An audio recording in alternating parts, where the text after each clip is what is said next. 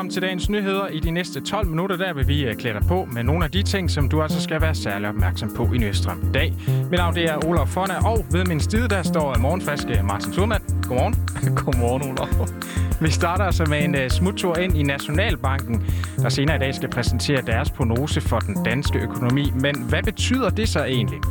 Ja, bagefter der slår vi et uh, slag forbi Holland, fordi hollænderne de skal til valg i dag, og det kan vi måske lære lidt øh, af herhjemme.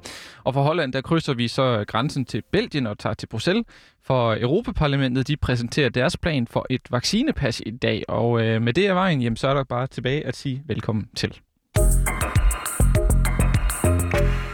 Men som sagt, allerførst så skal vi lige til den her prognose fra den danske Nationalbank. Og nu ved jeg ikke med dig, Martin, men øh, jeg er i hvert fald ikke selv professor eller ekspert i økonomi. Hvad med dig?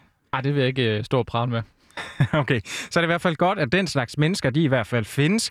Og et af de steder, det er altså ved Arbejderbevægelsens Erhvervsråd. Det er en øh, politisk tænketank, og deres cheføkonom Erik Bjørsted, han ved altså noget mere om det her det siger noget om, hvad spor økonomien kører i. Øhm, altså, vi har jo været igennem en, en meget dyb krise her under coronakrisen, men vi er jo så også begyndt at, at, at prøve at kravle op af det hul, som coronakrisen sendte os ned i. Øh, og det siger noget om, hvor, hvor langt vi er i den proces. Det er en øh, meget imødeset øh, prognose. Øh, man må jo sige, at øh, genopretningen er gået lidt hurtigere, end vi havde troet, men desværre er vi jo så også blevet bremset lidt af den her anden bølge af pandemien. Så det, det er en meget øh, imødeset øh, prognose, der kommer. Ja, så det er altså en prognose, der kommer til at sige lidt om, hvordan de kommende år, de kommer måske til at se ud i hvert fald. Ja, hvis den siger noget om, hvor langt vi er i processen med at komme ovenpå efter coronakrisen, kan den så også sige noget om, hvordan det er gået her det seneste års tid?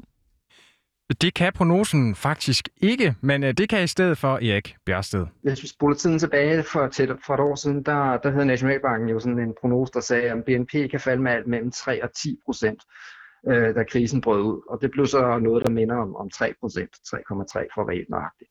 Øh, jeg vil tro, at de kommer frem til en vækst i år, på, der, der minder om sådan to, måske lidt højere procents øh, vækst i, i BNP i, i 2021, og så måske endnu højere, når vi kigger ind i, øh, i, i, øh, i 22.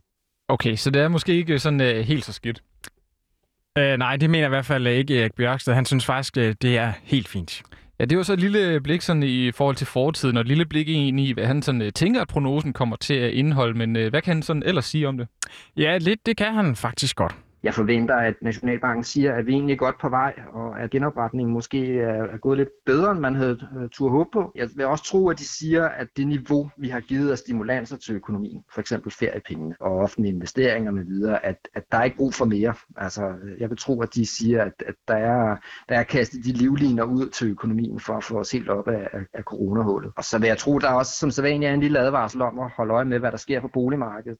Ja, men øh, det han nævner her til sidst, Olav, er det noget, der giver sådan øh, grund til bekymring? Nej, man skal altså ikke øh, gå ud og, og gå i panik, men altså han kommer med en lille advarsel. Prøv lige at lytte med her det er en af de ting, der er kommet lidt bag på os, at, øh, at boligpriserne ikke faldt her under coronakrisen. Vi kan godt komme i tanke om nogle gode forklaringer på det. Øh, for eksempel har den her krise ramt meget skævt. Den har ramt ufaglærte arbejdskraft, og ufaglærte er måske ikke i lige så høj grad øh, på jagt efter en, en ejerbolig, som, som andre grupper på, på arbejdsmarkedet. Øh, og det kan være med til at forklare, at der trods alt stadigvæk har været en vis efterspørgsel i, i markedet. Og noget af det, der også har reddet boligpriserne, er jo, at, at udbuddet af boliger til salg har, har været meget lavt. Men ja, det er, det er noget, der er, der er er en lille advarselslampe, der, der blinker her, og det er i hvert fald noget, vi skal holde øje med. Ja, men Olav, hvis vi skal opsummere, så er det måske ikke sådan øh, helt dårligt, alt det, der kommer i den her prognose. Nej, det burde altså være, være helt okay, der er ting, som altså står i den her prognose, som bliver præsenteret senere i dag. Ja, så skal vi jo så til Holland, fordi øh, hollænderne de går altså til valg i dag, og der er faktisk nogle ting fra det valg, som øh, vi danskere vi også godt øh, kan holde øje med at bruge det her valg til. For først og fremmest så har selve valghandlingen været noget speciel. Du kan jo godt gætte, hvorfor, Olof. Ja, det har nok noget med en eller anden global epidemi at gøre, kunne jeg forestille mig. Ja, lige præcis. Og vi har talt med Klaas Divresch, der er professor i politisk kommunikation på Universitetet i Amsterdam om det her valg. Holland er jo det første sådan, større europæiske land, der afholder et nationalt valg øh, under pandemien. Øh, og der har selvfølgelig været en diskussion om, hvordan det skulle ske, og der er taget enkelte tiltag. Alle øh, borgere over 70 øh, har fået lov at brevstemme og har fået øh, sendt hjem simpelthen, altså stemmeseddel og øh, sangkuverter osv. Øh, og så har man så åbnet 10 procent af valgstederne fra øh, mandag morgen. De har så været åbent mandag og tirsdag, og så på den store valgdag onsdag øh, er så, kan man sige, alle valgsteder øh, åbne. Ja, det er altså det første, som vi, vi her i Danmark og resten af Europa lige skal holde sådan et øh, lille øje med, hvordan man altså laver sådan et øh, valg under en pandemi, fordi øh, valget her, det vil altså kunne øh, vise os, øh, hvordan det skal gøres.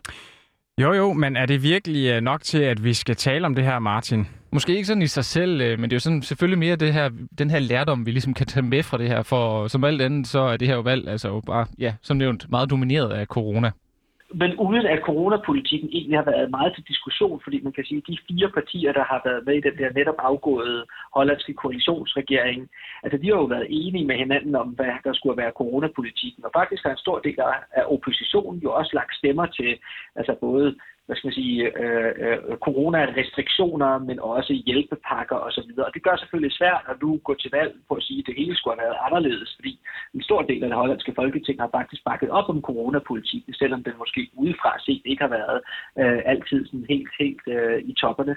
Men det, der så er det interessante ved valget, det er faktisk, at det ikke rigtig er lykkedes et eneste andet parti at køre et stort tema i stilling, som så kunne sådan bryde ud, ud under det her coronatæppe. Nej, men det betyder altså ikke, at det her valg det ikke er sådan helt øh, uvigtigt for øh, hollænderne. Det er jo trods alt et vigtigt valg, kan man sige, fordi at, øh, at hollænderne, ligesom alle andre lande, har haft de her store sådan, debatter omkring, øh, omkring klima, og hollænderne er jo også været igennem, altså sige, efter den, den, den økonomiske og øh, eurokrisen for nogle år tilbage, så har der været øh, skåret ned i den, i den offentlige sektor, og, og der er ligesom en erkendelse af, at der er måske nogle huller i sundhedsvæsenet og nogle huller i finansieringen af, af uddannelsessektoren, som skal, som skal dækkes, og det er også interessant, når man kigger på valgprogrammerne, så er det faktisk, altså i den brede linje, så er det valgprogrammer, der går efter at øh, investere i det offentlige system i, i, i det bredeste forstand. Ja, det er altså også det parti, der står til at øh, blive størst. Det er nemlig det liberal-konservative VVD. Det vil nemlig investere i den øh, offentlige sektor, fordi øh, corona det har altså vist hollænderne, at sundhedssystemet er blevet sådan ret presset efter 10 år i træk med liberalt ledet regering. Og derfor så er den her debat i de seneste år så også gået på, om det hollandske velfærdssystem det ikke var blevet lige lovligt svækket. Og derfor så er der altså to punkter ved det her valg, som øh, Klaas de Fræs, han øh, forestiller sig, at øh, vi også kan se her i øh, Danmark, når vi skal til valg en gang øh, senest i 2023. Og først og fremmest, jamen, så er det altså om den her store opbakning til statsministeren under krisen, som vi altså både har set herhjemme og i Holland, den øh, vil bare ved under et øh, valg. Det der sådan øh, diskussion om, hvad er det for et samfund, der skal, som skal se ud efter øh, coronaen, den, den vil også være vigtig i, i, en, i en dansk situation, men jeg vil dog mene, at, øh, at den danske velfærdsstat har været hvad skal man sige, bedre rustet, end måske den hollandske har været. Altså, pandemien har også holdt et spejl op for, for det hollandske samfund, som jo har altid set sig selv som værende et meget velorganiseret og, og samfund osv. Og så har pandemien alligevel måske fået pillet lidt med det selvbillede med, at det er en velfærdsstat, der både er god og velorganiseret. Og det har altså at gøre med, at, at, at den også har været delvis noget udhulet. Så alle de ting, som man kan sige øh, har kostet penge, er blevet skåret væk i, i, i de sidste 10 år. Øh, og, og det gør også, at det her valg også handler mere om, hvordan man måske får rettet op på nogle af de ting, som er gået for langt og, og få geninvesteret på nogle fonder. Ja, fra Holland der hopper vi lige ind til naboen. Vi skal nemlig til Bruxelles. For efter et EU-topmøde den 25. februar, der sagde kommissionens formand Ursula von der Leyen sådan her. On the vaccine certificates, indeed, we discussed this uh, topic. As you know, there are still a number of open questions, political questions. Ja, nogle af de spørgsmål, dem får vi altså forhåbentlig øh, svar på i dag. For EU-kommissionen, de vil til synligheden præsentere sit udspil til sådan et fælles europæisk coronapas. Og det er altså noget, du kan sige lidt mere om, øh, Olav. Du er jo lidt øh, vores øh, EU-reporter. Ja, det kan jeg da, for en del af spørgsmålet med det her coronapas, det er altså, at vi ved, at landene de har aftalt, at det ikke må være for politisk, og det altså kun må indeholde oplysninger om, hvorvidt man er vaccineret, og så hvilken vaccine man altså har fået. Og så skal man også kunne dokumentere, at man har fået en negativ PCR-test, eller om man altså har været syg med corona, og dermed har antistoffer i blodet. Og så ligger det også EU på scenen, at det her pas det skal kunne bruges til at åbne især det indre marked mere. Altså det her, så det bliver nemmere at krydse grænserne landene imellem. Men hvordan det lige ser ud fra et sundhedsmæssigt perspektiv, ja, det har vi altså spurgt Allan Randrup Thomsen om. Han er altså professor i eksperimentel biologi ved Københavns Universitet. Altså, jeg vil da sige, at, at i en overgangsfase her, indtil vi kommer hen, hvor, hvor øh, alle, der vil vaccineres, er blevet vaccineret, der mener jeg godt, at det kan have sin plads.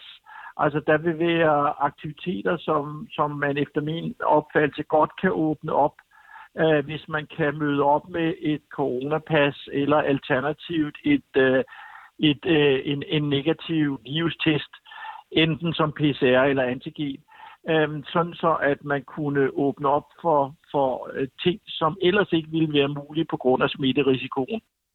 Ja, og som nævnt før, så lægger EU altså også op til, at det skal kunne ses i passet her, om man har haft sygdommen øh, covid-19. Og lige her har Allen Randrup Thomsen altså også en pointe, for han mener altså, at man skal være opmærksom på, hvor man sætter grænsen for mængden af antistoffer, som er sikkert. For nogen, som har været ramt af en mildere corona, de har så dannet færre antistoffer, og derfor så mener han altså, at en antistofgrænse, der er sat til pas højt, kan være en rigtig god idé. Og Martin, så er det jo også nærliggende at tro, at sådan en coronapas her, det nu øh, betyder, at vaccinerne er mindre vigtige, og vi så bare skal ud og rejse, men det er bare ikke helt rigtigt.